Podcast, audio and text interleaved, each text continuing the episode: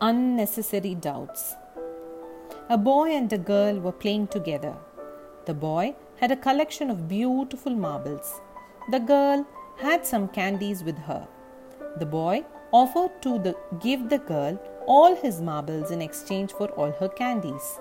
The girl agreed. The boy gave all the marbles to the girl, but secretly kept the biggest and the most beautiful marble for himself. The girl gave him all her candies as she had promised.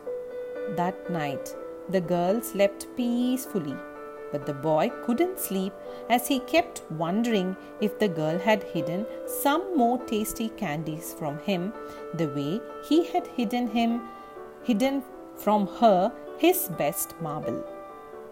If you don't give your 100% in a relationship, you'll always keep doubting if the other person has given his or her 100%.